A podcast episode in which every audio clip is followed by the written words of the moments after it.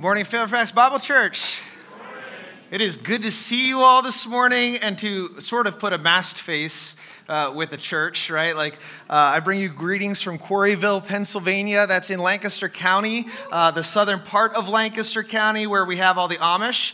Uh, and uh, so, no, we are not Amish. And um, yes, we are happy to be here in a place that has a lot more pavement than we do.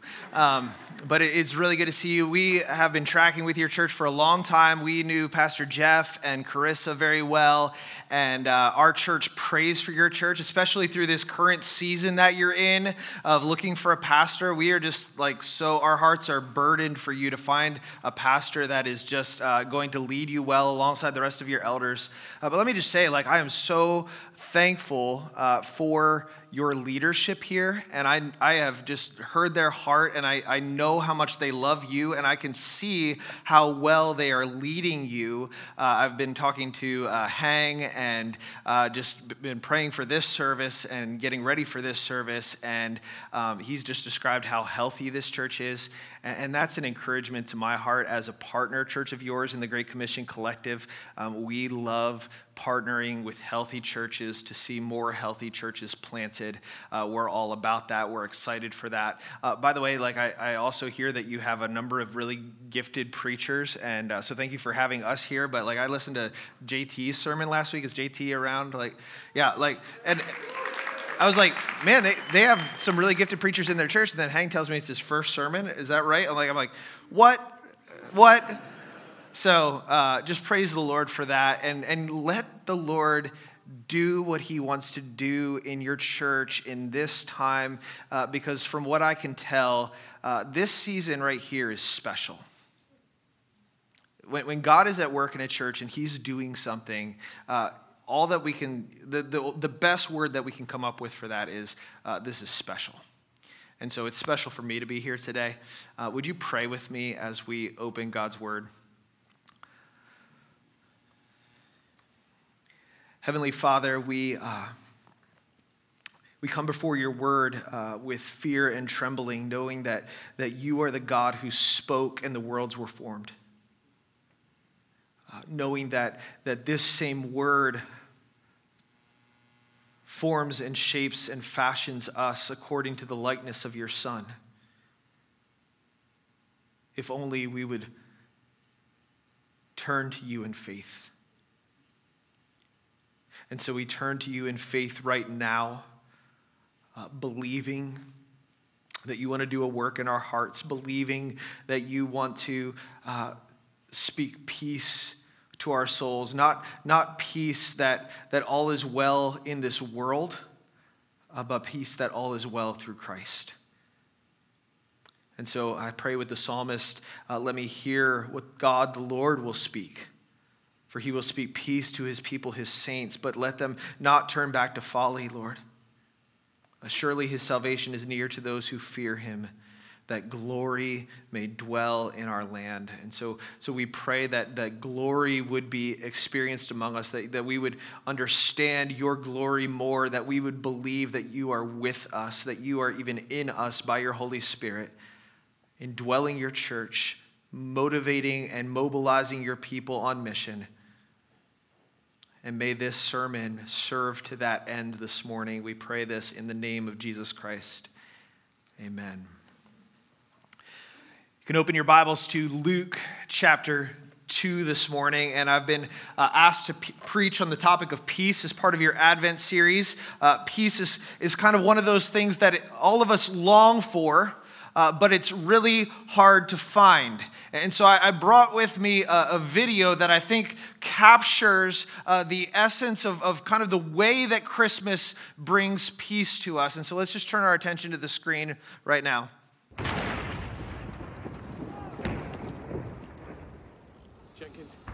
Oakley, Knight.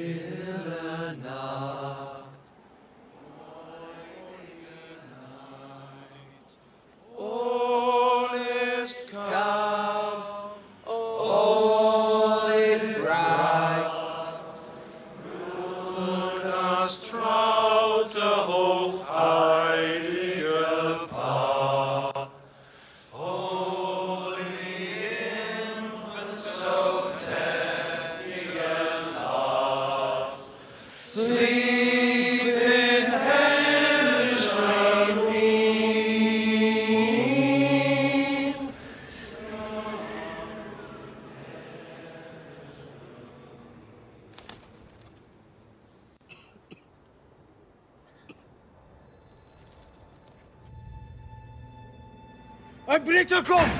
Ein Blitzer kommt! Jim? Jim, don't, don't do it! Halt! Er ist nicht bewaffnet!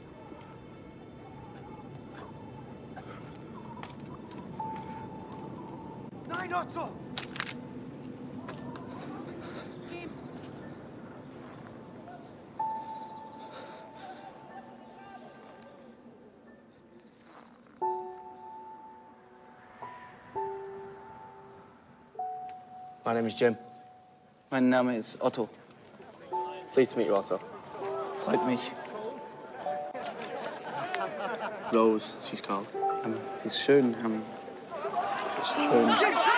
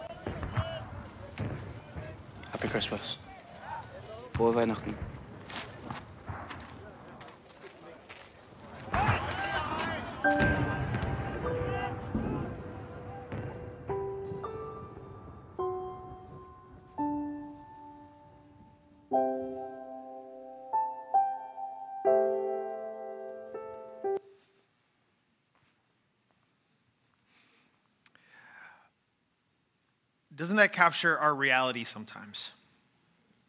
We can find sometimes fleeting moments of peace, but soon we're reminded that the battle is raging on around us.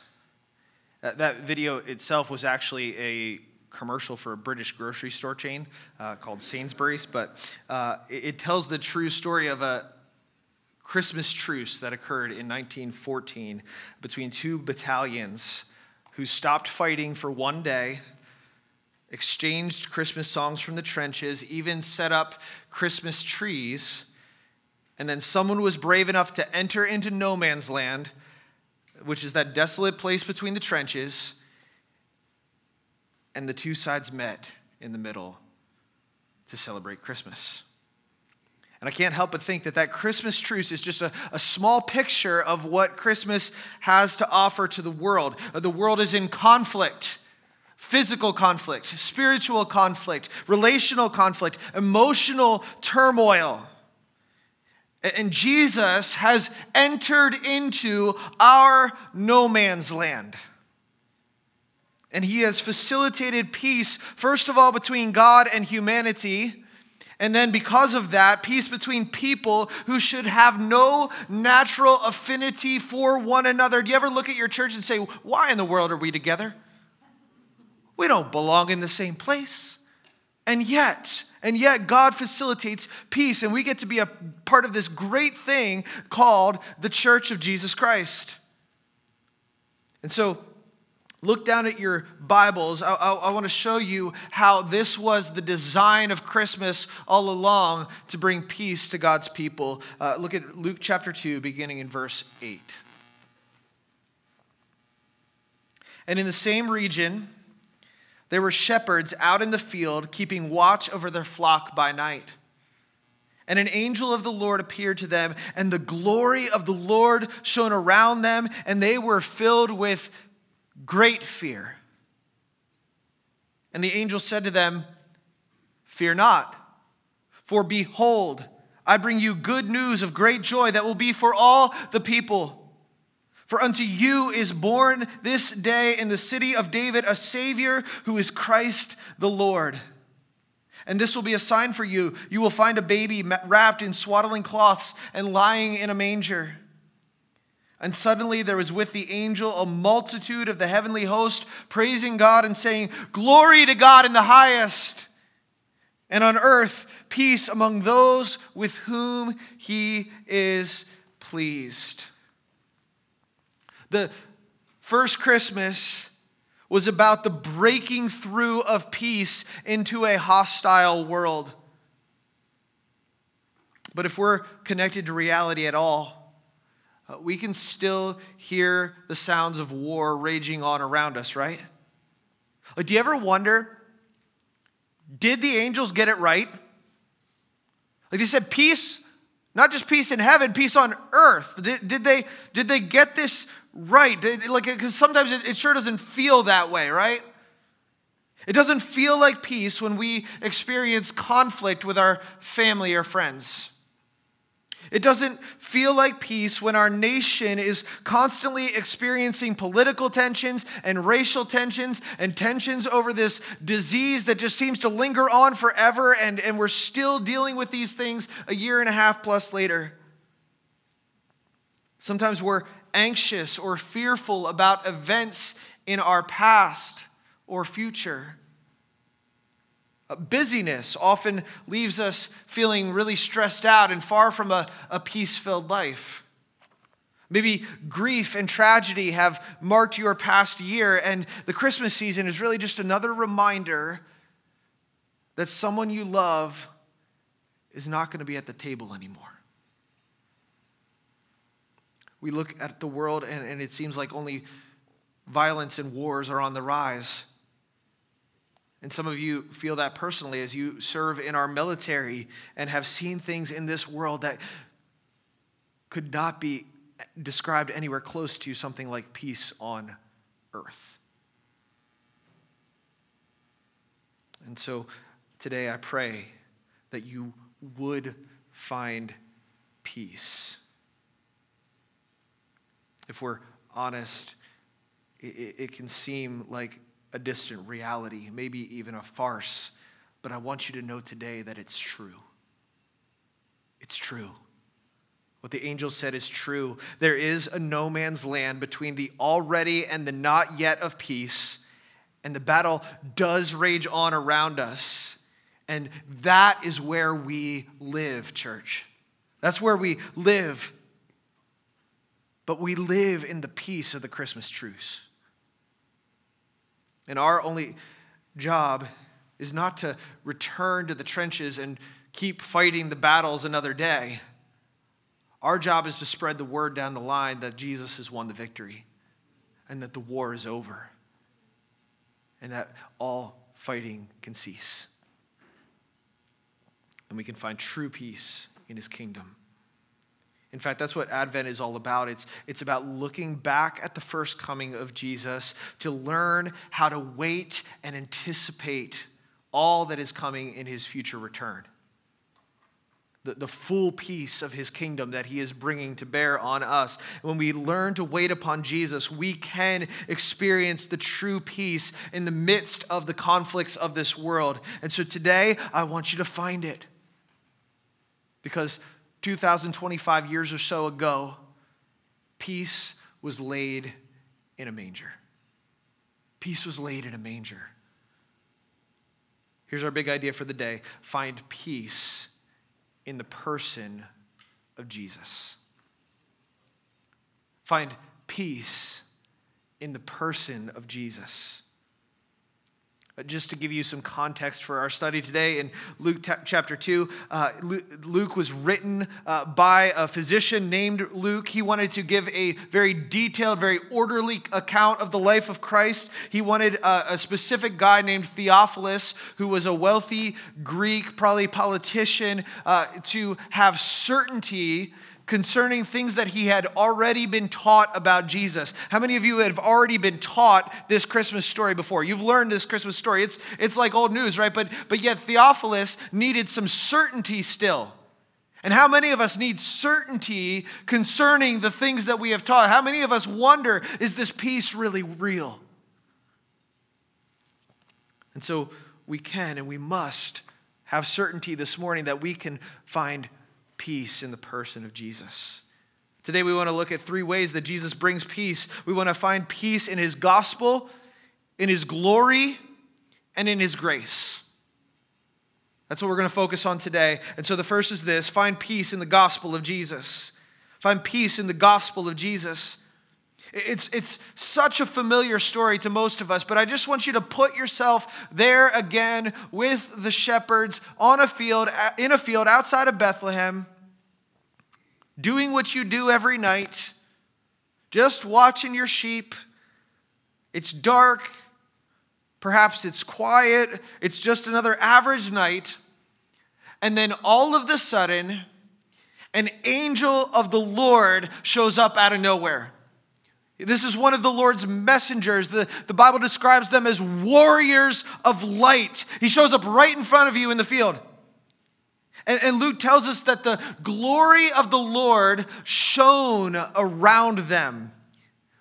What, what he's saying is that there's this radiant brilliance that comes from God's presence that is still visibly clinging to his heavenly form. He is literally dripping with the glory of heaven, lighting up the area around them. So I think that it's only fitting that Luke tells us that they were filled with great fear, don't you think? I mean, you have to understand, like, shepherds are no sissies. These are man's men. These are guys who chase wolves down for fun. And even they are filled with great fear. I find it amazing that this angel who's about to tell them the good news of peace, that Jesus is with them, first brings fear to their hearts. These shepherds are experiencing the exact reason why we need peace in the first place. We won't find peace until we truly learn what it means to fear. We won't find peace until we truly learn what it means to fear. When we come face to face with the true glory of God, we know that we have no ability to stand in His presence. There is no other fear that can compare to the fear that is inspired by true glory because it's not just a physical fear. This is a fear that cuts you to the very soul. This is the fear that the prophet Isaiah experienced when he was confronted with the glory of God, when he said, uh, Woe is me, for I am lost. I am a man of unclean lips, and I dwell in the midst of a people of unclean lips, for my eyes have seen the King, the Lord of hosts, the Lord of angel armies. That's the kind of fear that the shepherds are facing in Luke chapter 2 verse 9. They're facing this awesome gap between their lowly state and the glory of God. Peace has to start here. It has to start with the fear of the Lord. Until our greatest fear becomes the fear of the Lord, we can't truly find peace. We will be unaware of our need for true peace until we encounter true fear. Without this, we're just like the shepherds, going about our daily business. Uh, maybe our, our greatest stress is that our sheep gets caught in a ravine or our Excel spreadsheet gets lost. And then we come face to face with the glory of God.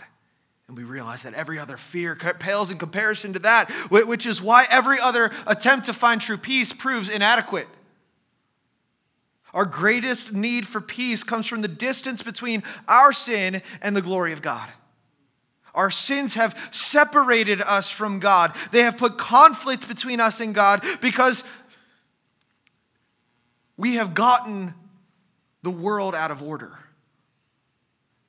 We have conflict between us and God, which then puts conflict between us and other people, which then puts conflict between us and the rest of creation, which then puts conflict between us and ourselves and sin, both sins committed by us and by others around us, sin is the cause of any lack of peace. And sin is what separates us from God Himself. That is the awareness of the shepherds as the glory of the Lord shines around them. It's, this is their woe is me, I am unclean moment. And it's into that fear that the angel invites them fear not. Fear not. Now, I don't know about you, but uh, if I'm afraid of something and somebody just says to me, don't be afraid, That doesn't work very well. It's like, no, no, you don't understand. There's a legitimate reason standing right in front of me why I should be afraid. And so, the words fear not must be accompanied by an equally legitimate reason not to fear. And here's the reason that the angel gives. He says, For behold, it's like, look, pay attention. I bring you good news of great joy that will be for all the people.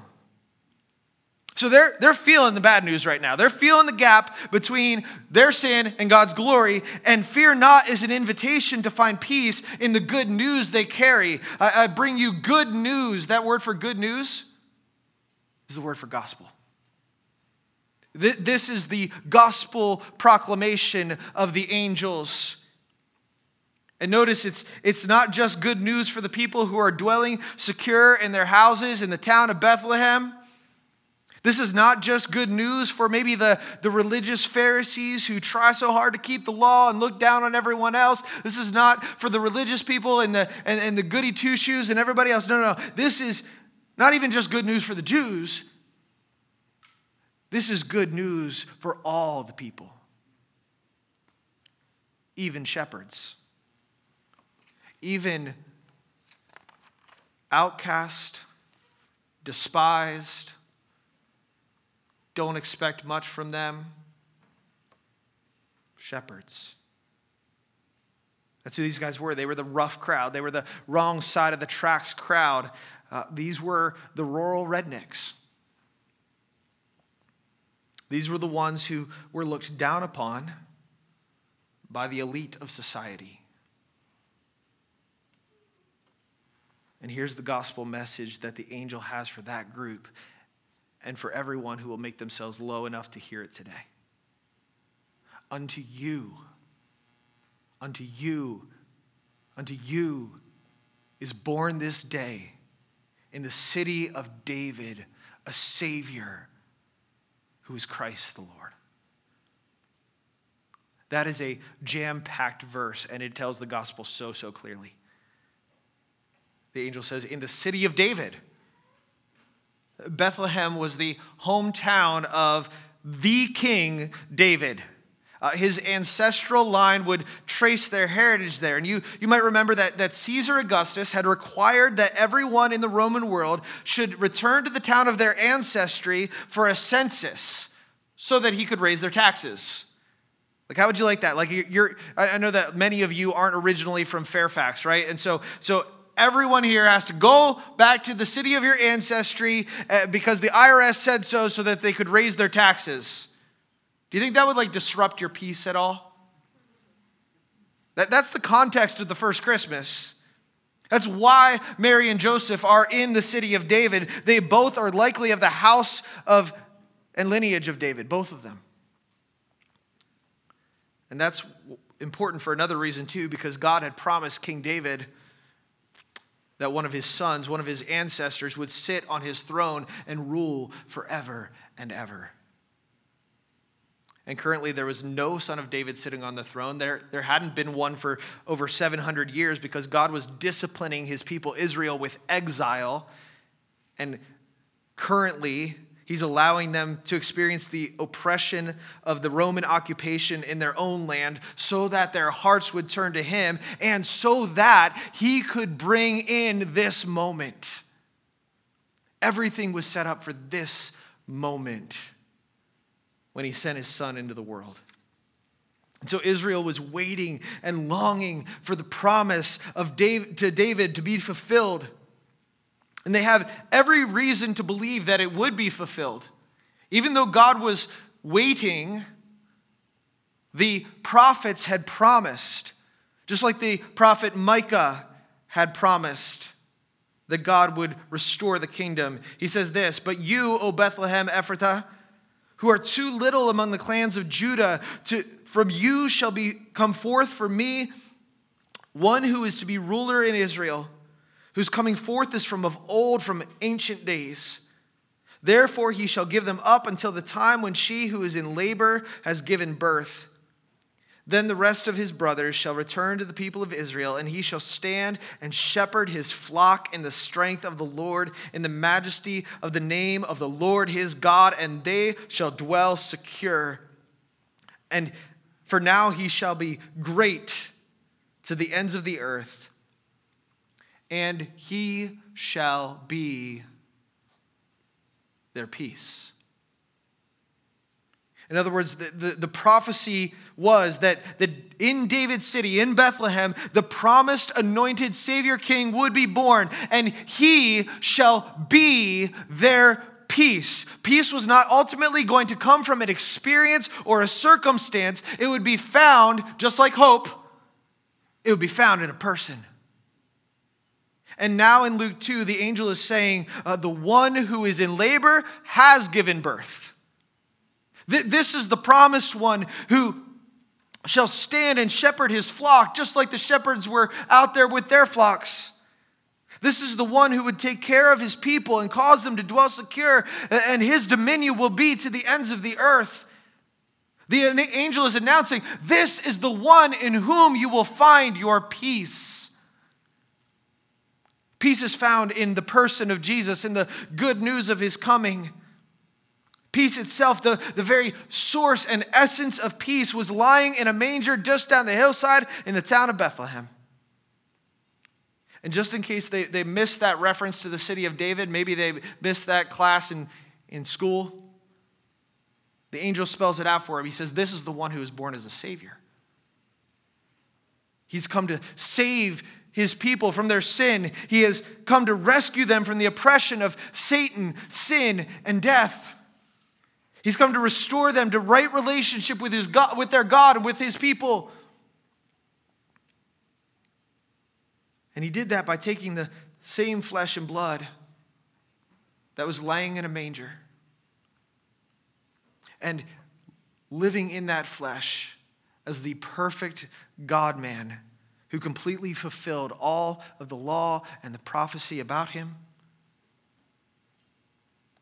And then taking that same flesh that was lying in a manger and having it crucified on a cross. The flesh and blood that was lying in the manger was the same flesh and blood that died on a cross for you and for me. And in that, he was taking on the penalty that our sins deserve he, he was taking our sin and our shame upon himself. And that same body that laid in a manger laid in a tomb until the third day. And on the th- third day, that same body rose again to victorious life. And 40 days after that, that same body ascended and sat down at the right hand of the Father, where he sits even now. That's how this one who is born in the city of David would be their Savior. And you see, he's, he's not just any Savior, he is the, the Christ. The Christ. The word Christ is, is not just like a, a last name for Jesus or something like that. It, it, the Greek, it's the Greek translation for the Hebrew word Messiah. And whenever you hear or read the word Christ, you should think immediately uh, promised, anointed Savior, King. Can you say that with me? Promised, anointed Savior, King. One more time. Promised, anointed Savior, King. So he was promised. Just like Micah had prophesied and promised that this one was to come. He was anointed. This is the one that God had chosen. This is the one that God confirmed himself. He was the Savior. We just covered that. And He is the King. He has total dominion over all of God's kingdom. And that total authority is also captured in the word that the angel uses. He is Christ, the Lord, the Lord. He is master, He is supreme. But I believe this, this is also a reference to the fact that Jesus is God. Understand, that the scriptures clearly affirm that the baby lying in a manger is the God through whom all things were created, only now wrapped in human flesh. And so he may appear cute and small, but there is more to this baby that meets the eye. Don't ever allow the nostalgia of Christmas and the cute little nativities and everything else minimize for you what God has done in sending his Son in the flesh.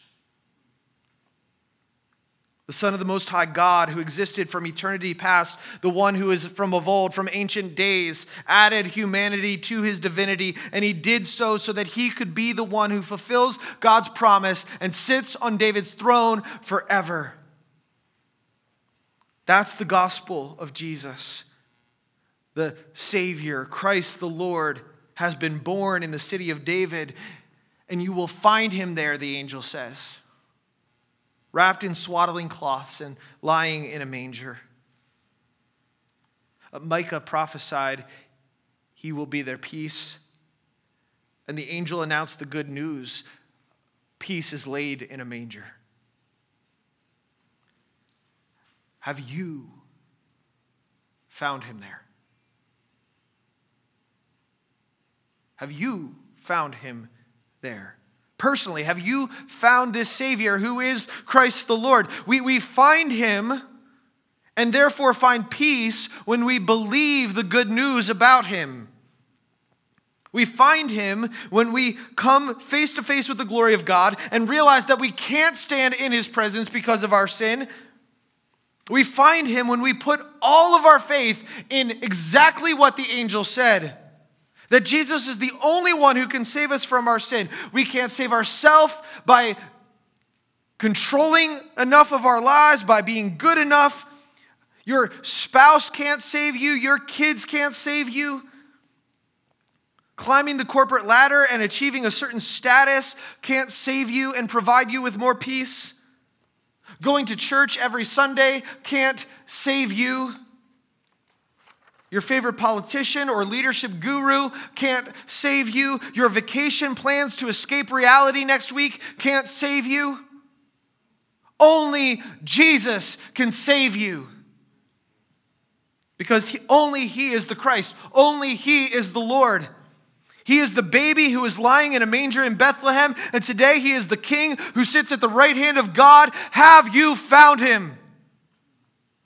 Have you found peace in the gospel of Jesus Christ? Once you find peace in the gospel of Jesus, you can then find peace in the glory of Jesus.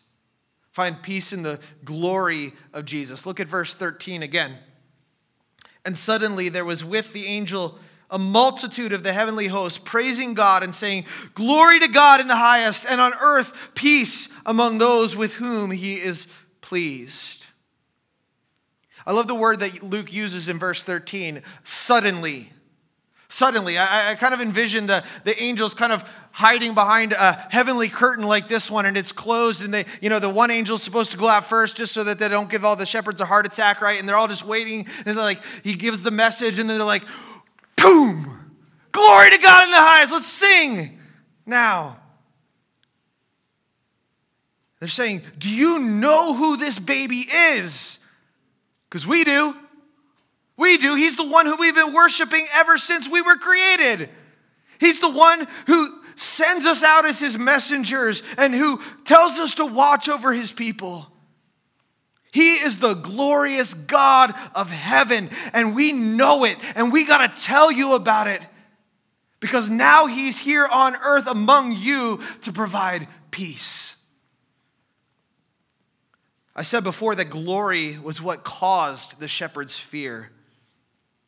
Their encounter with glory initially caused a lack of peace, but through the gospel, glory now becomes our source of peace.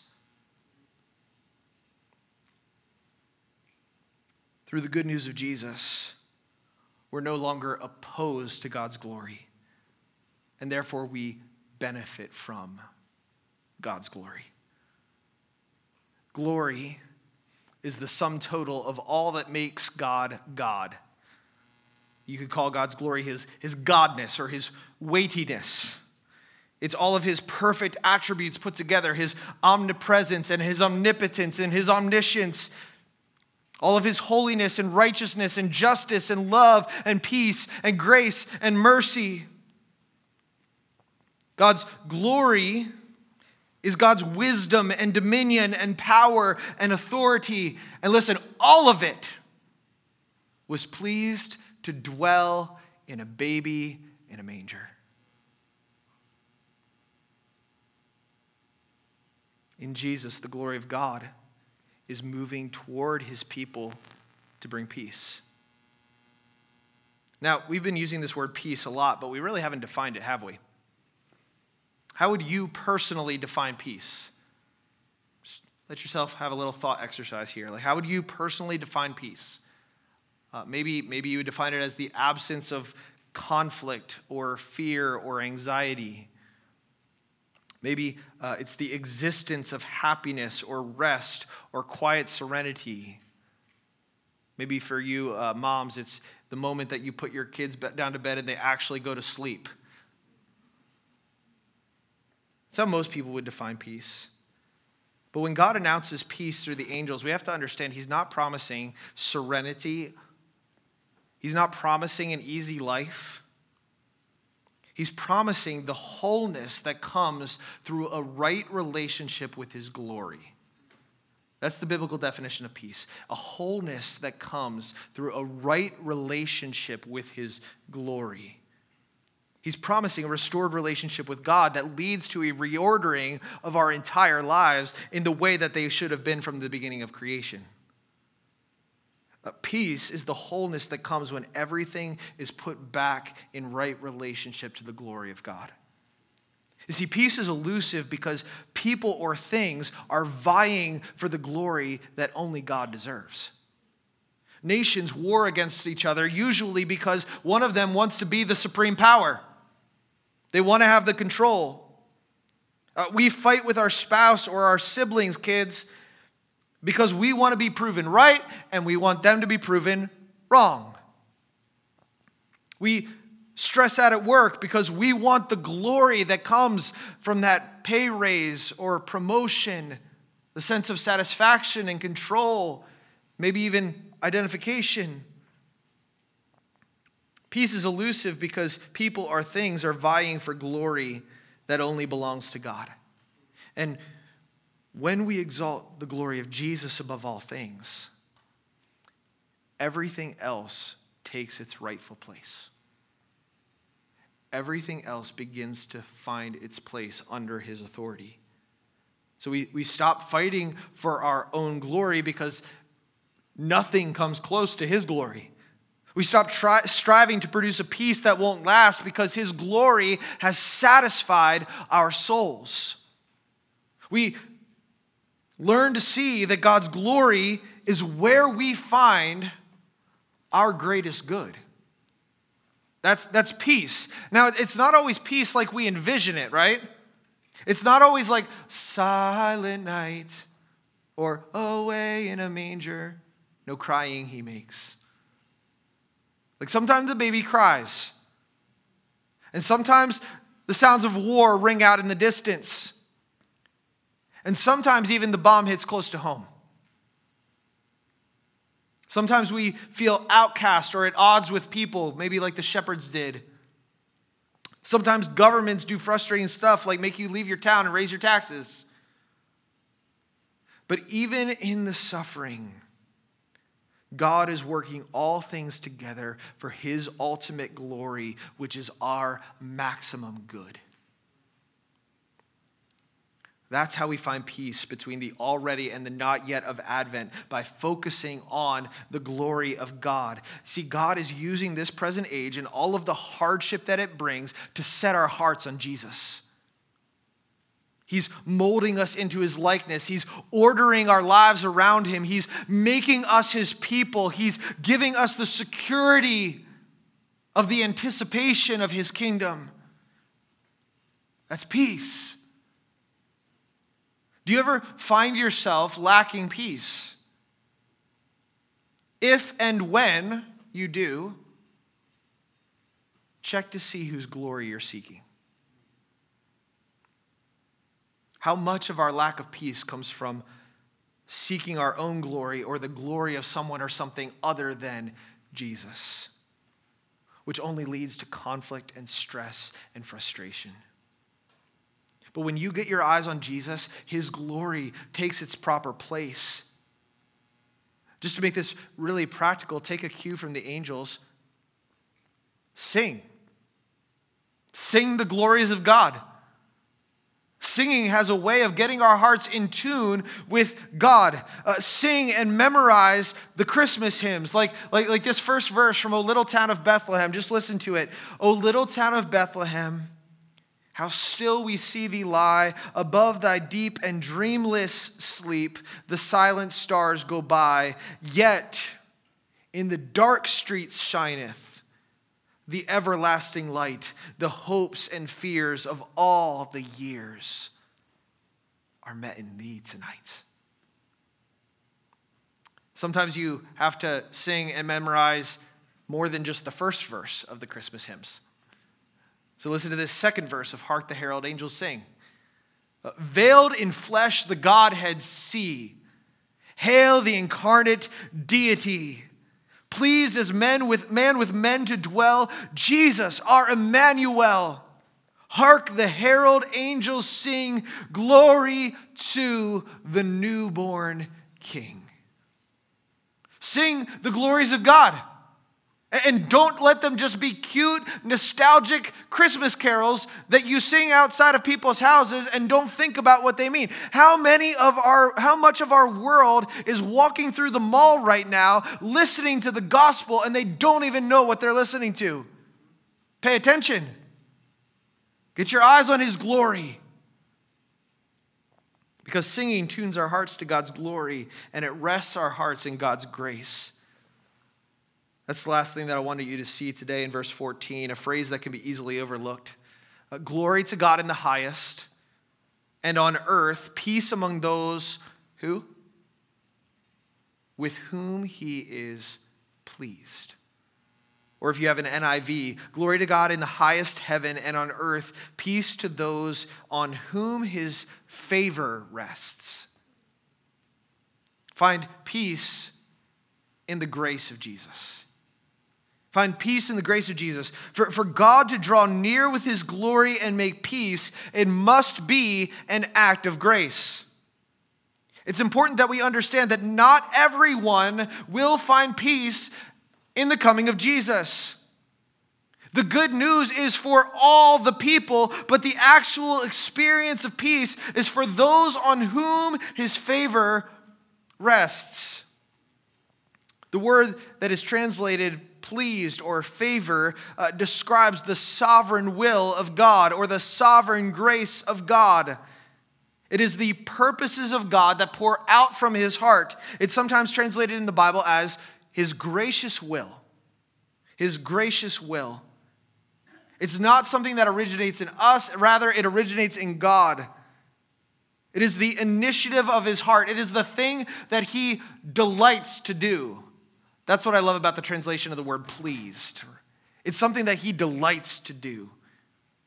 And so often a lack of peace comes from trying to manipulate things in order to earn favor.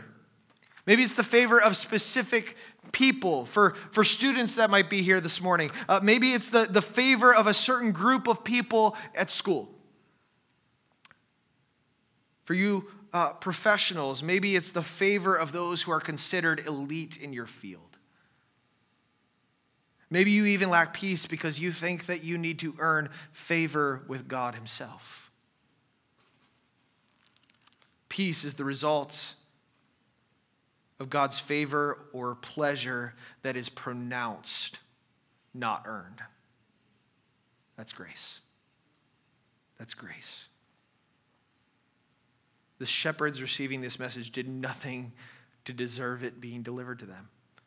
They were just sitting there in the field, minding their own business, and God sent his angels to pull back the curtain of heaven for them. He, he sent his angels to proclaim his gospel and reveal his glory and to announce that the source of all peace was lying in a manger so that they could go and worship him. They heard the gospel of Jesus as recipients of grace and the same is true of us. If you're sitting here today hearing the gospel of Jesus, you are a recipient of grace. Every single one of us starts out life just like those shepherds. we're, we're doing our own thing, we're minding our own business. At Oak Hill, we're, we're studying Ephesians chapter 2, and, and it just reminds me of, of, of Ephesians 2, where it says that we were all dead in our sin, following the course of this world, just going along with the flow of the rest of things, following the prince of the power of the air, children of wrath, but God rich in mercy because of the great love with which he loved us, even when we were dead in our trespasses and sins, made us alive together with Christ. By grace you have been saved. And Ephesians 2 says that God did that so that, this is what I find fascinating, so that in the coming ages he might show his immeasurable riches of his grace and kindness toward us in Christ Jesus. In other words, God saved us so that he could keep showing us grace for all of eternity. He hasn't saved you to leave you out to dry. He's saved you so that he can keep showing you his grace. Believer, allow the grace of Jesus to produce peace in your heart today. You don't deserve God's favor. You can't earn it or achieve it. It's not up to you to maintain it. His favor originates in Him. And if you hear the good news of Jesus today and you believe it, if you give glory to Jesus, who is the Savior, who is Christ the Lord, then you are revealing that you are a recipient of grace and you are one upon whom His favor has come to rest. Understand, believer, God's disposition toward you is not one of disgust or displeasure. He is happy. He is pleased to reveal Jesus to you. He is happy to sustain you by His grace and to transform you by His grace and to show you off as a work of His grace alone. And so let me ask you is there any anxious striving for the favor of God or others that is keeping you from peace? Abandon it and experience the peace that only God's grace can bring. See, we live in the no man's land of Advent between the already of peace that Christ has already secured and the not yet of peace that he's going to usher in with his eternal kingdom. But he has proclaimed to us his gospel, and he has revealed to us his glory, and he has shown us his grace. And so today, find peace in the person of Jesus. Let's pray.